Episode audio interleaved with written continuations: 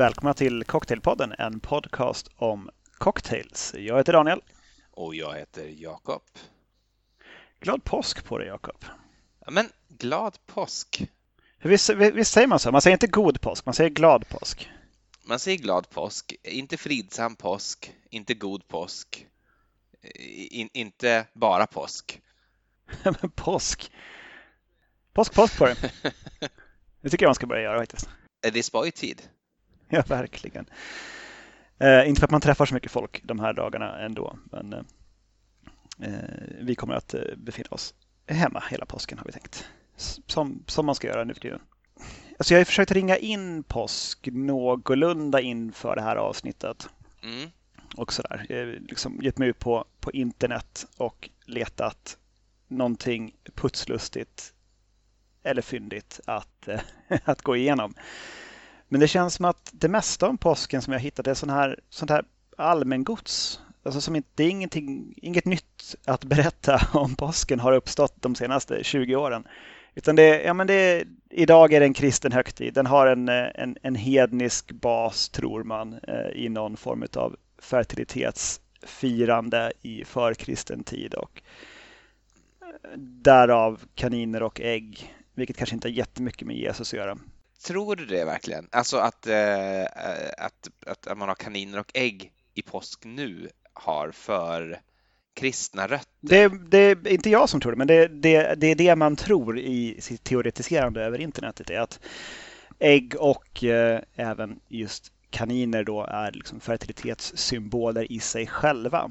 För ur ägget kommer livet och eh, kaniner de gör vad kaniner gör, om vi ska hålla det här barn, barntillåtet.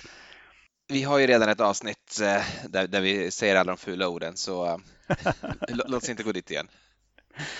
Nej, precis. Så det, det tror jag, och det tycker jag, det tycker jag låter, eh, låter rimligt att, eh, att det skulle kunna ha det. Att, var, var skulle annars ägg och kaniner ha, ha, ha kommit någonstans ifrån? Om det inte har halkat med Ja, men som julgranen, den, den har ju bara slunkit med. Men jag tror att okej okay för, okay för kaniner då, men vi kan återkomma till det eventuellt. Jag tycker inte det känns klockrent, men ägg är ju också... Det är också så här att påsken sker under våren och när våren kom förr i tiden så börjar ju hönsen värpa. Det gör man ju inte under vintern, så i princip har du inte ägg förrän ungefär samtidigt som det är påsk och då är ju liksom första chansen att äta ägg på ett halvår, eller åtminstone fyra månader. Ja, plus att man inte får äta ägg när man fastar. Nej, säkert. Det, man, man undviker det då och så får man fästa till det sen. Alltså mina teologiska kunskaper sträcker sig till magisternivå, men det där tror jag är tyvärr för doktorander att svara på. uh, jag, jag, jag, vet inte, helt enkelt. Uh, men, men, men låt, låt, gå för det då. Men, men, det finns också någonting, det finns ju många djur. Är verkligen kaninen en sån urgammal symbol för fertilitet? Jag tänker det är många djur med kort fortplantningscykel. Eh, var, varför, liksom inte, varför inte mygg? Ja, men för att så otroligt otrevligt att ha en, en högtid baserad på mygg. kaniner är ändå fluffiga och, och lite så behjärtansvärda. Barn gillar dem. Det är inga barn som gillar mygg. Nej, nej du Jakob. Mygg om något är väl någon form av eh, dödssymbol som sprider sjukdom och elände. Ja, men kanske. Men, men jag vill också säga då, bara mitt sista argument då, mot det här är att åtminstone här uppe så är ju inte kaninen egentligen eh, påskdjuret, utan det är ju haren. Det är ju påskharen som kommer. Ja, men hare, kanin, kanin, hare, det är väl samma sak. Det, det... Ja, fast haren är väl inte, den är väl inte liksom fertil på det sätt som kaniner är. Så ja, jag, jag, jag, slänger ändå in ett litet så här äh, nej inte chacus, au contraire menar jag. ja, men gör det då. Eh, var, var, var motvalls du bara. Eh, jag, jag stöder mig på källa internet så att eh, jag känner mig ändå ganska, jag har ryggen fri där. Men för, för dig då Jakob, vad, vad tycker du att påsk eh, vad, vad, vad, är påsk i, i, i, i ditt, ditt barndomshem och, eh, och så? Är det typ vårens första bastubad med bastuläsk? ja, det, det, skulle det kunna vara. Vi har ju bastu, vi bastar året om, så därför så blir vårens första bastubad inte så speciellt då. Eh, men, eh, men, men däremot kanske liksom första bastubadet på kvällen när man kan gå ut och sitta och ta sin bastuläsk och det fortfarande är ljust. Så någonting, någonting har det ju. Påsken är ju en ganska otydlig högtid. Den firas ju under en dag. Det görs, gör ju midsommar i och för sig också. Men oftast med att folk från släkten kom och hälsade på och sen åkte hem innan det var liksom jättesent. Eh, vad hade man då? Björkris med sådana här små kulörta fjädrar på, sådana nästan dun som man liksom limmade på. Måla ägg, eh, åt liksom otydlig det är otydligt vad man äter egentligen. Påskmusten fanns ju, men även som barn så känner man att påskmusten är egentligen ingen riktig must, eller men det är ingen riktig produkt, det är bara att man har eh, satt nya etiketter på de här julmustflaskorna. För det är lagrad julmust? Exakt så. Eh, det anade man ju som barn och det har man ju senare fått bekräftat att så var det också. Eh, men på det hela taget, alltså, det är väl godis egentligen. Om, om det är någonting som jag har förknippat påsken med så är det godis. Dels att leta efter då påskägg naturligtvis, som ändå var lite av en högtid. Det var ju både roligt och också var det kul sen att få äta godis till frukost, men också när man var ännu mindre eh, klä ut sig till påskkärring och gå runt och tigga godis från random folk i deras egna hem. Ja, det var roligt. Som en, en, en tidig version av någon form av drag liksom. Fast barndrag. ja. och det är ju festligt. det, är, okay. Man, man fick gå runt med en tekanna på en pinne. Nej, precis. Man hade ju en kvast med sig och sen så hade man en, en, någon form av metalltekanna som man kunde samla godis i. Precis, kaffepanna tror jag vi sa i Rimbo, men det är väl liksom samma föremål snart taget.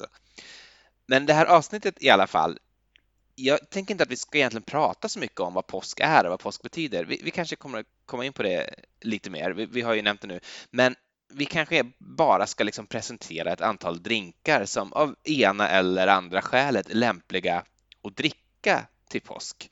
Eh, vad tror du om det som upplägg?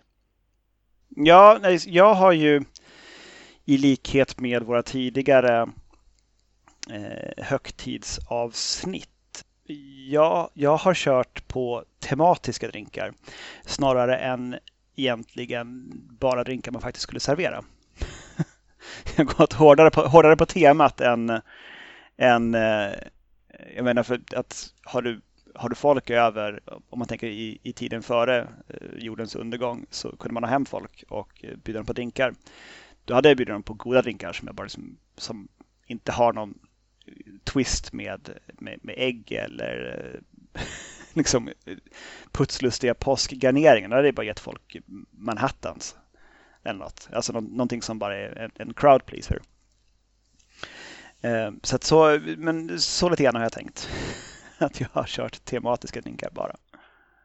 Jag har, jag har faktiskt tänkt likadant. Och får jag börja? Jag, jag har nämligen någon här som jag står och eh, tittar väldigt lystigt på, riktigt sugen att få, få hugga in på, eh, som är kanske lite speciell för denna påsk. Eh, jag har liksom funderat lite fram och tillbaka vad jag ska kalla den och först tänkte jag att jag skulle kalla den för Kids, Kids Will Love It Cocktail. Eh, sen så kom jag på att eh, det, det, finns nog en annan där ute som på riktigt skulle kunna bli, eh, kunna bli, bli sur om man då även på skoj uppmanar barn att, att dricka alkohol. Så därför så strök jag det och, och började kalla den istället för Please Drink Responsibly Cocktail. Okej, okay. det gick verkligen åt andra hållet alltså? jag, jag, jag, tror jag fastnat nu med, med kanske påsken 2020 cocktail istället. Det är nämligen så här va, att jag har fyllt ett martiniglas med godis eh, ända upp till randen och sen så har jag eh, hällt på vodka och sen så har jag ställt in det här i frysen och låtit det stå en timme och sen har jag plockat ut det och här är vi nu. Eh, och, och, tanken är ju lite grann att godis, det har jag redan nämnt varför det är påskigt, men det är inte ovanligt att man köper lite godis ifall det kommer ungar och knackar på. I år kommer de inte göra det. Eh, det här är ju året utan eh, utan eh, påskkärringar. Så eh, därför så måste man ju då göra någonting med det här godiset själv och varför inte bara fylla ett martiniglas och, och hälla på massa vodka. Så skål! Nu inleder jag påsken 2020. Det är inte så dumt. Har det hunnit lösa upp sig någonting? Med? Alltså det har hunnit lösa upp sig någonting, så det är lite sött och det smakar lite gott och blandat typ. Men det har inte lösts upp sig så mycket så att det är liksom en, en tjock sörja bara, utan det är vodka med en lätt smak av gott och blandat. Mm. inte, inte så dumt. Eh, ärligt talat, heller inte så bra. men, men, men ändå faktiskt, ändå faktiskt, jag skulle säga liksom ett snäpp, ett snäpp bättre än vad jag hade trott. Okej. Okay. Och sen går den ju att toppa på också infinitely tills godiset är slut. Så är det bara att fylla på mera vodka och ställa undan den ett tag till. Det är så sant. Du är så klok. Mm. Jag har också en, en godisinspirerad drink eh, att presentera. Eh, som heter Nicht für Kinder och serveras som så här i en äggkopp i ett Kinderäggsskal. Alltså choklad, eh, chokladskal. Och då är det ett åttondels ounce Fernet Branca, 1 ounce mörk crème de cacao, 1 ounce Baileys, 1 ounce bourbon och 1 ounce grädde som skakas med is och silas till ett kylt glas. Eh, om man gör det till Kinderägg så räcker det till åtminstone fyra stycken Kinderäggsserveringar. om man ska det, för det, det ryms inte jättemycket eh, i de här. Det är väl kanske ett och en tredjedels eh, ounce kanske som ryms i de här äggen. Och sen kan man eh, damma på lite kanel eller kakao beroende på vad man tycker bäst om. Och så, jag har presenterat det med en sked här men det är mest för att det ska se ut som ett ägg i en äggkopp. Jag föreslår att man inte skedar i sig den här Eh, utan att man dricker den ur skalet. Jag måste säga att jag tycker att det där eh, låter riktigt gott och någonting som man skulle kunna servera på riktigt. Mm. Som en efterrätt kanske. Mm. Alltså Färneten, det enda som egentligen kommer med där är att den, den blir lite, lite torrare än vad den annars hade varit. Mm. Och att man får den här eh, eftersmaken av örtighet och, och mint. Som, nej, det, här, det här var jättegott. Vuxet och Mm, fantastiskt. Och jag, jag, tror att det är precis liksom vår generation och kanske de som är eh, faktiskt också några år äldre än vad vi är som på något sätt har vuxit upp med Kinderägg och eh, att det, det, är exakt lagom nostalgi eh, för att man på riktigt ska bli glad av att få en sån här drink. Ja, men det tror jag nog. Eh, vi på den, som var barn på den tiden när Kinderäggsleksakerna var massa olika småpluttar eh, som man kunde bygga ihop under en lite längre tid. Nu är det ju för att jag misstänker att någon har satt saker i halsen så är det ganska få pinaler i det här lilla plastägget inuti. Eh, så det är inte mycket till att bygga. Utan det, det här var någon form av eh, motorcykel med en demon på och eh, det man fick sätta fast var två vingar. Äh, slött. Ja, ja verkligen. så, att, så, så kan man göra med den. Nicht für Kinder kallar vi den. Ja, lite samma tema. Eh, vi får se om vi fortsätter liksom matcha varandra. Jag kan eh, gå vidare direkt. Eh, den här har jag ändå lite, det här, det här, jag är faktiskt ganska nöjd med. Jag har inte gjort den själv utan det här är en, en drink som jag har hämtat. Eh, men jag funderade lite grann på innan, vad, liksom, vad, vad förknippar man påsken med? Då pratade vi om liksom gult och kärringar och då kände jag att det är självklart att man måste göra någonting med strega eh, som ju är gult och betyder häxa på italienska. Och då är det ju då de här häxorna som man förknippar med påsken som jag tänker på. Jag tänkte också att jag ville göra någonting som har med Jesus att göra, för eh, nu, rätta mig om jag har fel, men visst är det så att, att eh, Jesus eh, blir dömd och senare också under påsken korsfäst och död. Och först tre dagar senare så vaknar han upp igen från de döda. Och flyr upp till himlen, liksom svävar upp till himlen. Men det, det är ju först lite senare på Kristi himmelsfärds. Då. Men det är, väl den, det är den historien som då ligger bakom varför vi firar påsk nu. Och eh, om man ska fira Jesus död och uppståndelse så är väl en Corpse Reviver eh, det självklara ja. valet. så otroligt bra. Så då satt jag och letade lite grann efter Corpse Reviver. Jag vill inte göra en Corpse Reviver number two för att det har vi gjort så många gånger redan och, pratat om så många gånger och det finns ju så många andra härliga varianter och eh, då hittade jag på Corps Corpse Reviver number 0824. Oklart varför just den sifferkombinationen eh, men så heter den i alla fall. Och lyssna på den här och, och säg till mig om du kan liksom hitta en påskigare drink. En och två tredjedels shot med strega, fem sjättedels shot med söt ljus vermouth, eh, ett, ett shot med eh, citronjuice, tre dash med angostura och en halv äggvita.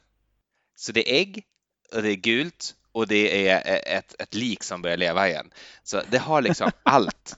Det har allt eh, som är påsken. På det här sen så ska man, efter man har skakat och silat till sitt glas, ska man lägga på en liten citronzest, inte klämma, bara lägga på den och spraya med sin absintspray som man tvivelsutom har skaffat vid det här laget om man har lyssnat på denna podd. Och precis som du gissar så är den här örtig, söt, syrlig, påskig och eh, ja, helt fantastisk. Med ett litet sting av anis också, precis som sig bör. Den var tjusig också. Mm. Inte dum alls. I ett sånt här väldigt, väldigt tunn, tunt martiniglas som är av lite mindre storlek som jag uppskattar mycket.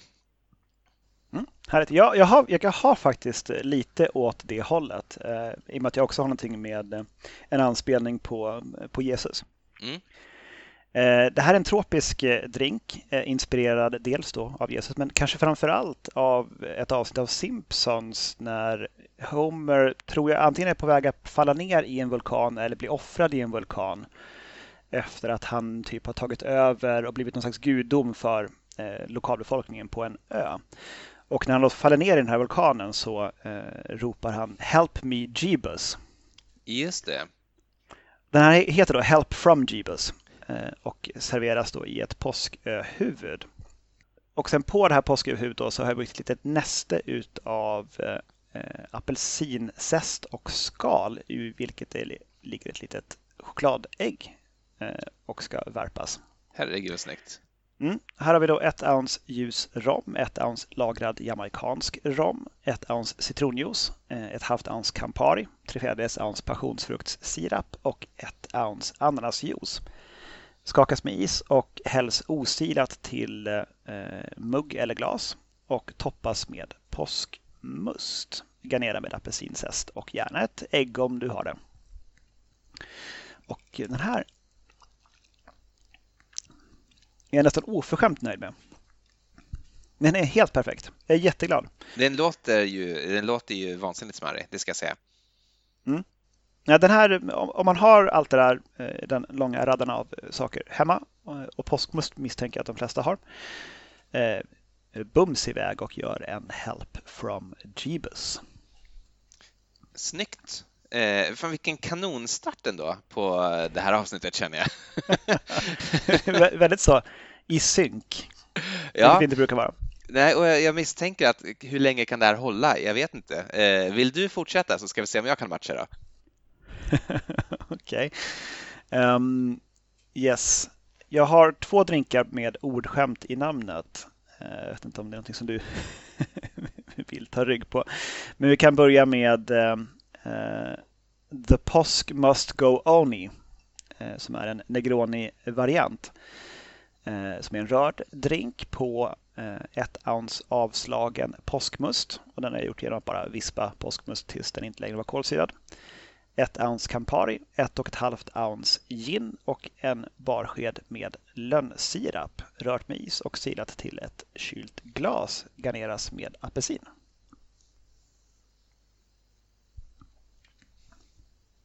Mm. Det är ju tydligt en, en Negroni. ja. um, påskmusten liksom försvinner in där och gör det som, som vermouten hade gjort. Um, den är jättegod, men det är för att det är Negroni och Negroni är gott. Påskmust är väl lite grann en, en vermouthliknande historia. Jag, jag, tänker med det. Den är ju kryddad i alla fall och eh, ja, det är väl där kanske. ja, men kryddad och söt. Det ser säkert några, lite överlapp mellan olika kryddor som finns i både italiensk vermouth och i, i must, tänker jag. Det tror jag också. Och, och i likhet tror jag med de flesta vermouth så är väl receptet på påskmust också hemligt. Eh, och att alla de här olika påskmusterna som finns i själva verket är typ samma must, för man köper mustessens av de som kan receptet. Så kan man liksom göra sin egen must eh, ifrån mm, det. Så har jag förstått det. Mm, eh, jag har väl, jag har, ju, jag har ju ingenting med påskmust, men jag har någonting med en annan känd påskbrygd, nämligen öl, så att jag kan väl hoppa på den då. Eh, till julen så dricker man ju mumma. Eh, och vad är mumma? Det är typ sprit, kryddor och eh, någonting sött och öl. Lite grann så va? Det, det är väl så man brukar eh, göra sin mumma. Ja, det får ju du säga. Det är du som brukar göra mumma i det här programmet. Så att... Ja, och då säger jag det. Det, det. det, är ungefär så. Sen kan man ha olika kryddor naturligtvis. Eh, kardemumma är väl rimligt eftersom det ju heter mumma. Hur som helst, jag har gjort en påskmumma då. Jag har, jag har ingen ordskämt på den. Eh, det, det, känns som att det finns ju ett bra namn på påskmumman, men det är bara liksom påskmumma. Men det, det kan du klura på medan jag berättar vad den innehåller. Då är det eh, ett och ett halvt ounce med bourbon, eh, ett halvt ounce med Carpano Antica Formula eller någon annan kvalitetsvermouth av söt sort, eh, ett fjärdedels ounce med crème de cacao och sen ungefär ganska precis en pipett av chokladbitters. Och om man inte har pipett utan eh, vill istället stänka så motsvarar det ungefär ett stänk med chokladbitters. Och det här kan man röra tillsammans med is direkt i ett Old Fashion glas och när man har gjort det så toppar man upp med påsköl och lägger på ett litet apelsinzest och så kan man röra en sista gång för att få det hela att blanda sig och då har man en, en påskmumma. När jag kollar på så här påskrecept eh, från andra, från, från, från engelska sidor, då är det choklad. Det är choklad, choklad, choklad. Eh, så jag tänkte att jag måste ha någonting med choklad, men jag ville ha någonting som är liksom lite eh, kryddigt och där chokladen spelar lite på något sätt i bakgrunden. Och det gör den här, trots att den innehåller crème de cacao. Ehm, den smakar som en, en, en uppad, en väldigt lyxig påsköl skulle jag säga. Och det är precis det jag är ute efter. Ehm, och chokladen ger mer djup än liksom, eh, att, att den blir sliskig. Ehm, så den gör nästan vad, vad, man kan tänka sig att en crème de cacao brukar göra i vanliga fall. Men det är just lite crème de cacao i kombination med chokladbitters blir eh, perfekt i den här. Det här är, det är li, lite av eh, lite av tror jag min, min eh, kreation idag, alltså som jag kan vara nöjd med, som jag kan känna att den här är inte bara ett roligt skämt eller en härlig prata, utan det är faktiskt en, en riktigt god måltidsdryck som jag absolut skulle kunna tänka mig att bjuda på eh, om det kommer påskaftnar i framtiden då man åter kan bjuda släkt och vänner hem till sig. Mm, härligt. Eh, jag har faktiskt någonting att fortsätta på där ur ditt eh, ur din drink så har jag en drink som också innehåller chokladbitters nämligen.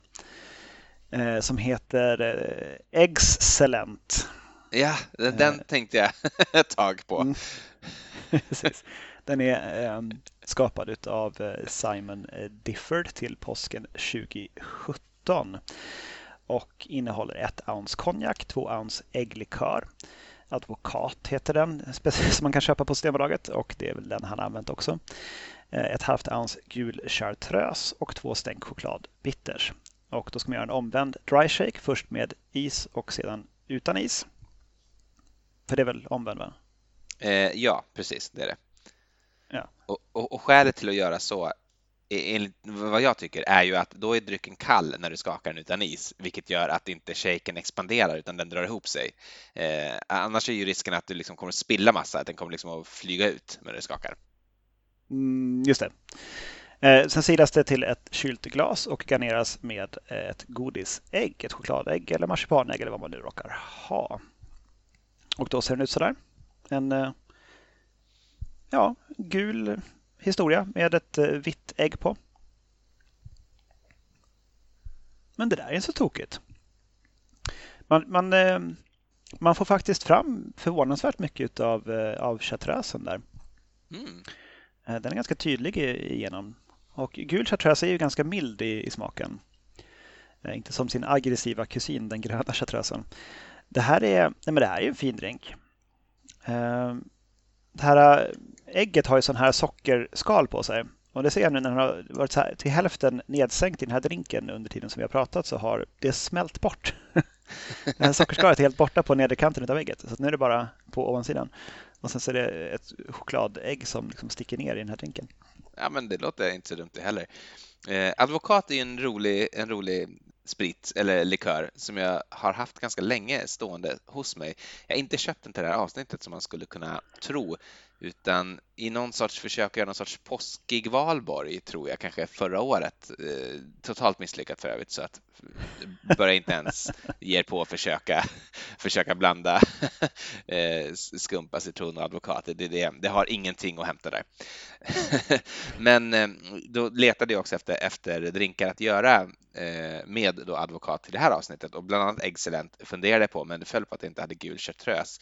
Eh, den som jag då till slut bestämde mig för var Eh, drinken Champagne Snowball och för att kunna göra den så skulle jag idag gå till Systembolaget och köpa Fino Cherry och en liten flaska champagne Tyvärr glömde jag champagnen. Jag kom hem med en flaska sherry, men champagnen blev kvar på bolaget så att eh, därför så blev det ingenting. Det blev ingenting med den. Jag ska dra receptet i alla fall för jag tycker det verkar någorlunda intressant. Eh, då är det eh, en shot med sherry eh, och Eh, två shot med champagne, ett halvt shot med lime cordial och då två shot med den här eh, ägglikören då av märket Advokat eller någon annan. Eh, då står det så här, how to make, pour champagne into chilled glass, shake other three ingredients with ice and strain over champagne. Så att, ja, häll först upp champagnen och sen häll resten på champagnen efter att du skakat det med is. Ändå någorlunda spännande och det här är ju kanske, det här är kanske påskvalborgen. Eh, den har ju både champagne och, och en krämig likör så vem vet. Eh, men istället så får det här då mitt, mitt ägglikörs eh, äventyr bara symboliseras med ett litet likörglas med ägglikör som jag sitter och håller i handen just nu. Alltså jag tror att mm. den här Champagne eh, Snowball som Diffords Guide har gjort, eh, mm. det är ju en utveckling av originalreceptet som bara heter Snowball. Aha, ja det verkar ju troligt ja. Och vad innehåller Snowball då? Ja, jag gjorde en snabb googling på den. 3 centiliter ägglikör, 3 centiliter vodka, 1 centiliter limejuice och 20 centiliter 7-Up. Detta enligt sidan drinkoteket.se. Tack Drinkoteket. Så att har du 7-Up här i huset så kan du springa iväg och göra en, eh, en tvättäkta snowball om du vill. Jag har, jag har tror inte det, så det, får, det får vara eh, den här gången. Det står att det är en, en söt och god drink som ofta dricks kring jul och påsk. Det gör det. Ja, jag borde, borde verkligen gjort det. Men jag får komma i ett follow-up avsnitt då jag gör en, en original snowball.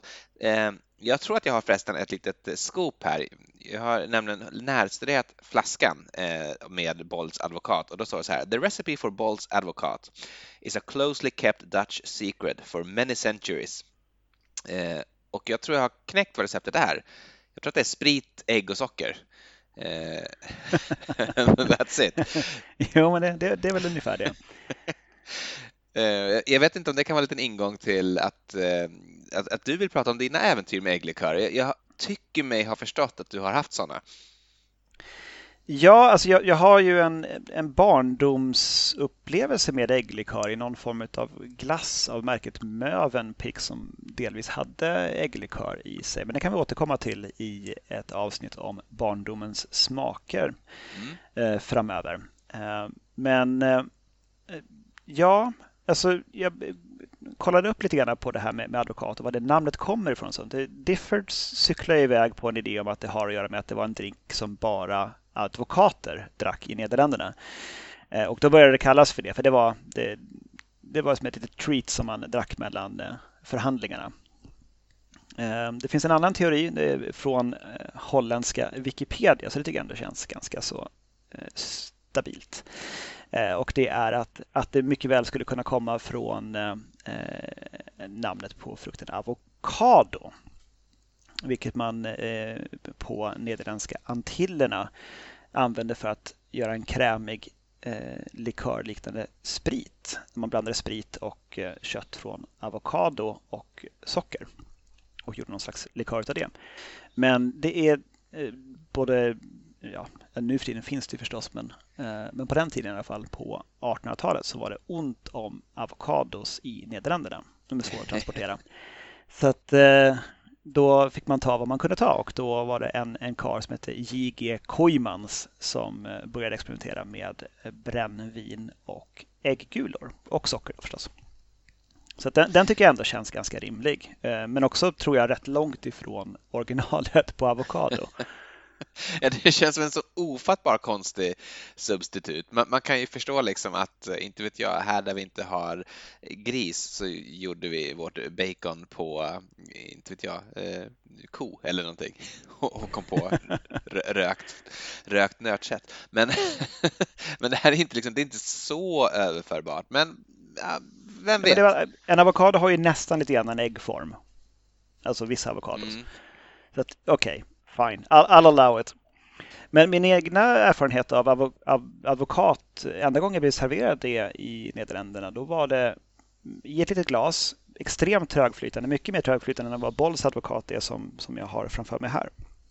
Och då serverades det med sked och en liten klick med vispgrädde ovanpå som, som en efterrätt. Men om man, man tycker att det här skulle man ju kunna göra en god sås av också och ha till sin äppelpaj eller varför inte standardtricket liksom, med allt sött och trögflytande, häll det på glass. ja, precis. Och då får man ju den här barndomssmaken som jag var inne på. Um, men jag, jag har ju också gjort uh, ägglikör själv uh, efter ett recept från nätet från Serious Eats som jag har anpassat lite grann. Uh, och då är det som följer. Fem äggulor, en nypa salt, en och en halv deciliter socker, en mycket liten mängd kanel, 11 centiliter konjak, 7 centiliter vodka och en tesked vaniljextrakt. Och då gör man så här. Man sätter i en, en skål eh, äggulor, salt och kanel och vispar det som en jävla galning i typ fyra minuter tills det blir så här trådigt. Att man, när man lyfter upp vispen så liksom följer det med eh, långa trådar utav, eh, av äggskum. Och då vispar du i spriten lite i taget Eh, får, får ta någon minut det också. Annars kan det nog skära sig tror jag om man har otur. Och sen så kokar man upp lite vatten i en kastrull och eh, ställer den här skålen över. Det får gärna vara en kastrull och skål som passar rätt bra ihop. Så att man får som ett ångbad under. Och sen så eh, vispar man, fortsätter att vispa i vad som känns som en evighet. Eh, och en nervös evighet också för att man, man ser liksom när det värms upp att rätt vad det är så kommer det små, små strimmor utav fett så man, man anar att nu håller den på att spricka och skära sig. Så då, då, får man vispa på järnet. Eh, och sen så, såklart att ute vid kanterna på skålen så blir det alltid varmare än totalt sett i smeten. Så att där riskerar det ju att bli någon form av märklig konjakskryddad äggröra som, som ingen människa skulle bli glad för. Man får verkligen vispa på alltså, tills man blir trött i armbågen. Eh, man ska upp i 58 grader om man har en, eh, en termometer eller så slutar man när man ser att det börjar tjockna och eh, ska kunna täcka då baksidan av en sked. Men det tycker jag att det gjorde ganska tidigt så att det tycker jag inte känns som ett bra, bra exempel på när det är klart. Och sen på flaska och kylde. Sen det här vaniljextraktet, det var brunt till färgen så att min ägglikör blir mera som Baileys i färgen. Alltså lätt gulaktig Baileys. Um, och när jag gjorde den och smakade på den ganska snart därefter så var jag väl inte så här, ja men det här är väl inte jättemycket bättre än kommersiell ägglikör vad jag kunde minnas då. Men när jag har gjort en, ett prov här eh, side by side så är det otroligt mycket bättre med hemmagjord. Är det? Det var roligt att höra.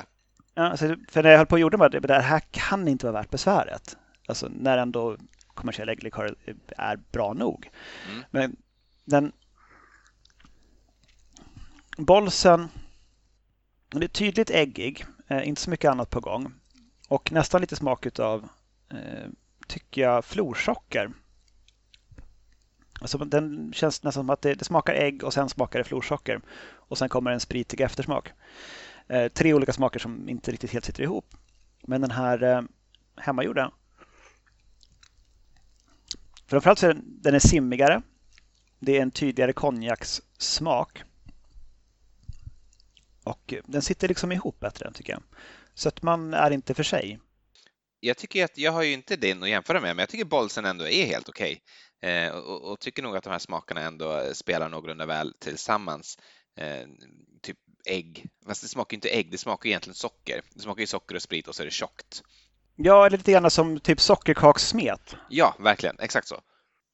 Jag har eh, ju en sak kvar i ett glas som vi inte har nämnt än och det är ju lite av en ägglikör också kan man säga. Det är nämligen en, en flipp eh, som jag har eh, låtit mig inspireras ganska grovt av Härnös eh, flipp som de ofta marknadsför på sitt eh, eh Instagram-konto. Och i Härnös eh, flipp så ska det vara 5 centiliter Härnö gin, 3 eh, centiliter med simple syrup, alltså ett lätt sockerlag och ett helt ägg som ska skakas. Även det då får man anta som en jävla galning och därefter hällas på glas. Men jag tänkte, hur kan man liksom påska upp det här? Vi har ju nämnt björkris, björk, vår, sav. Jag råkar ju ha en sorts björksavssprit hemma som jag köpte för kanske två år sedan och knappt har rört sedan dess. Så jag har gjort en savflipp. Låter lite nästan oanständigt tycker jag. Eh, men det har inte, det har inte hindrat mig. Den innehåller då 5 centiliter av sav.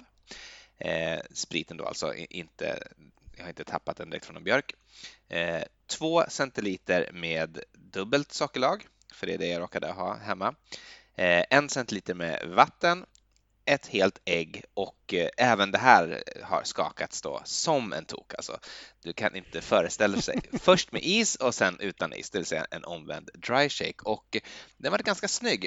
Jag, jag har varit lite övermodig och tänkt lägga på ett sånt litet godisägg uppe på den. Men det sjönk ner rakt igenom, så att någonstans här i botten så ligger ett godisägg också. Det kanske börjar lösa upp sig i det här laget.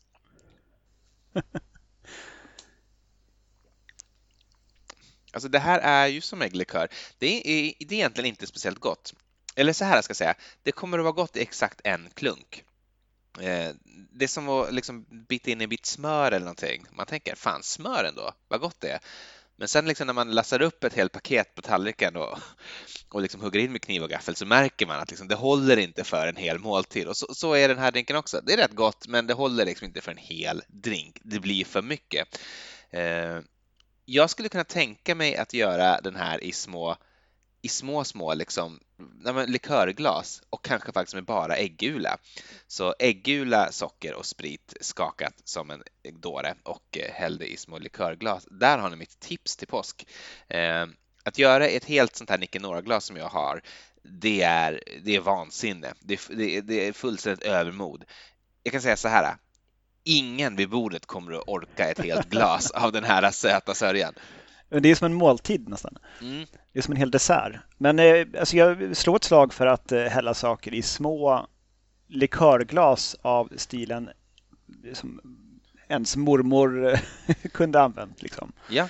En sån, alltså pyttesmå, kan det vara 2-2,5 centiliters glas på fot? Ja, precis. Det tycker jag är fint. Precis, precis ett sånt har jag här som jag håller upp i kameran nu. Det är det jag hade min mm. ägglikör i.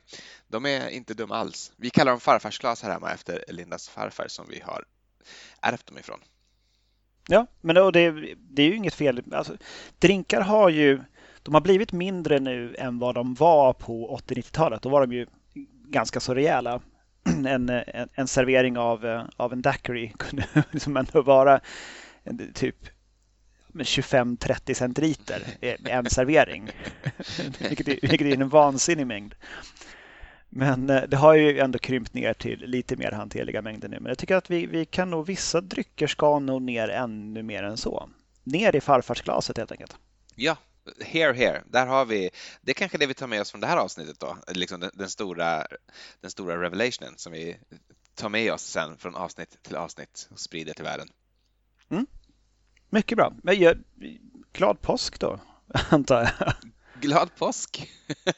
Eh, hoppas att eh, eran påsk där hemma, eh, ni som lyssnar alltså, också är glad och att ni har någon hos er som ni tycker om så ni kan fira den med. Och om inte, tänk på kommande aftnar, både påsk och andra, de som ni kommer att kunna vara mera nära och kära igen.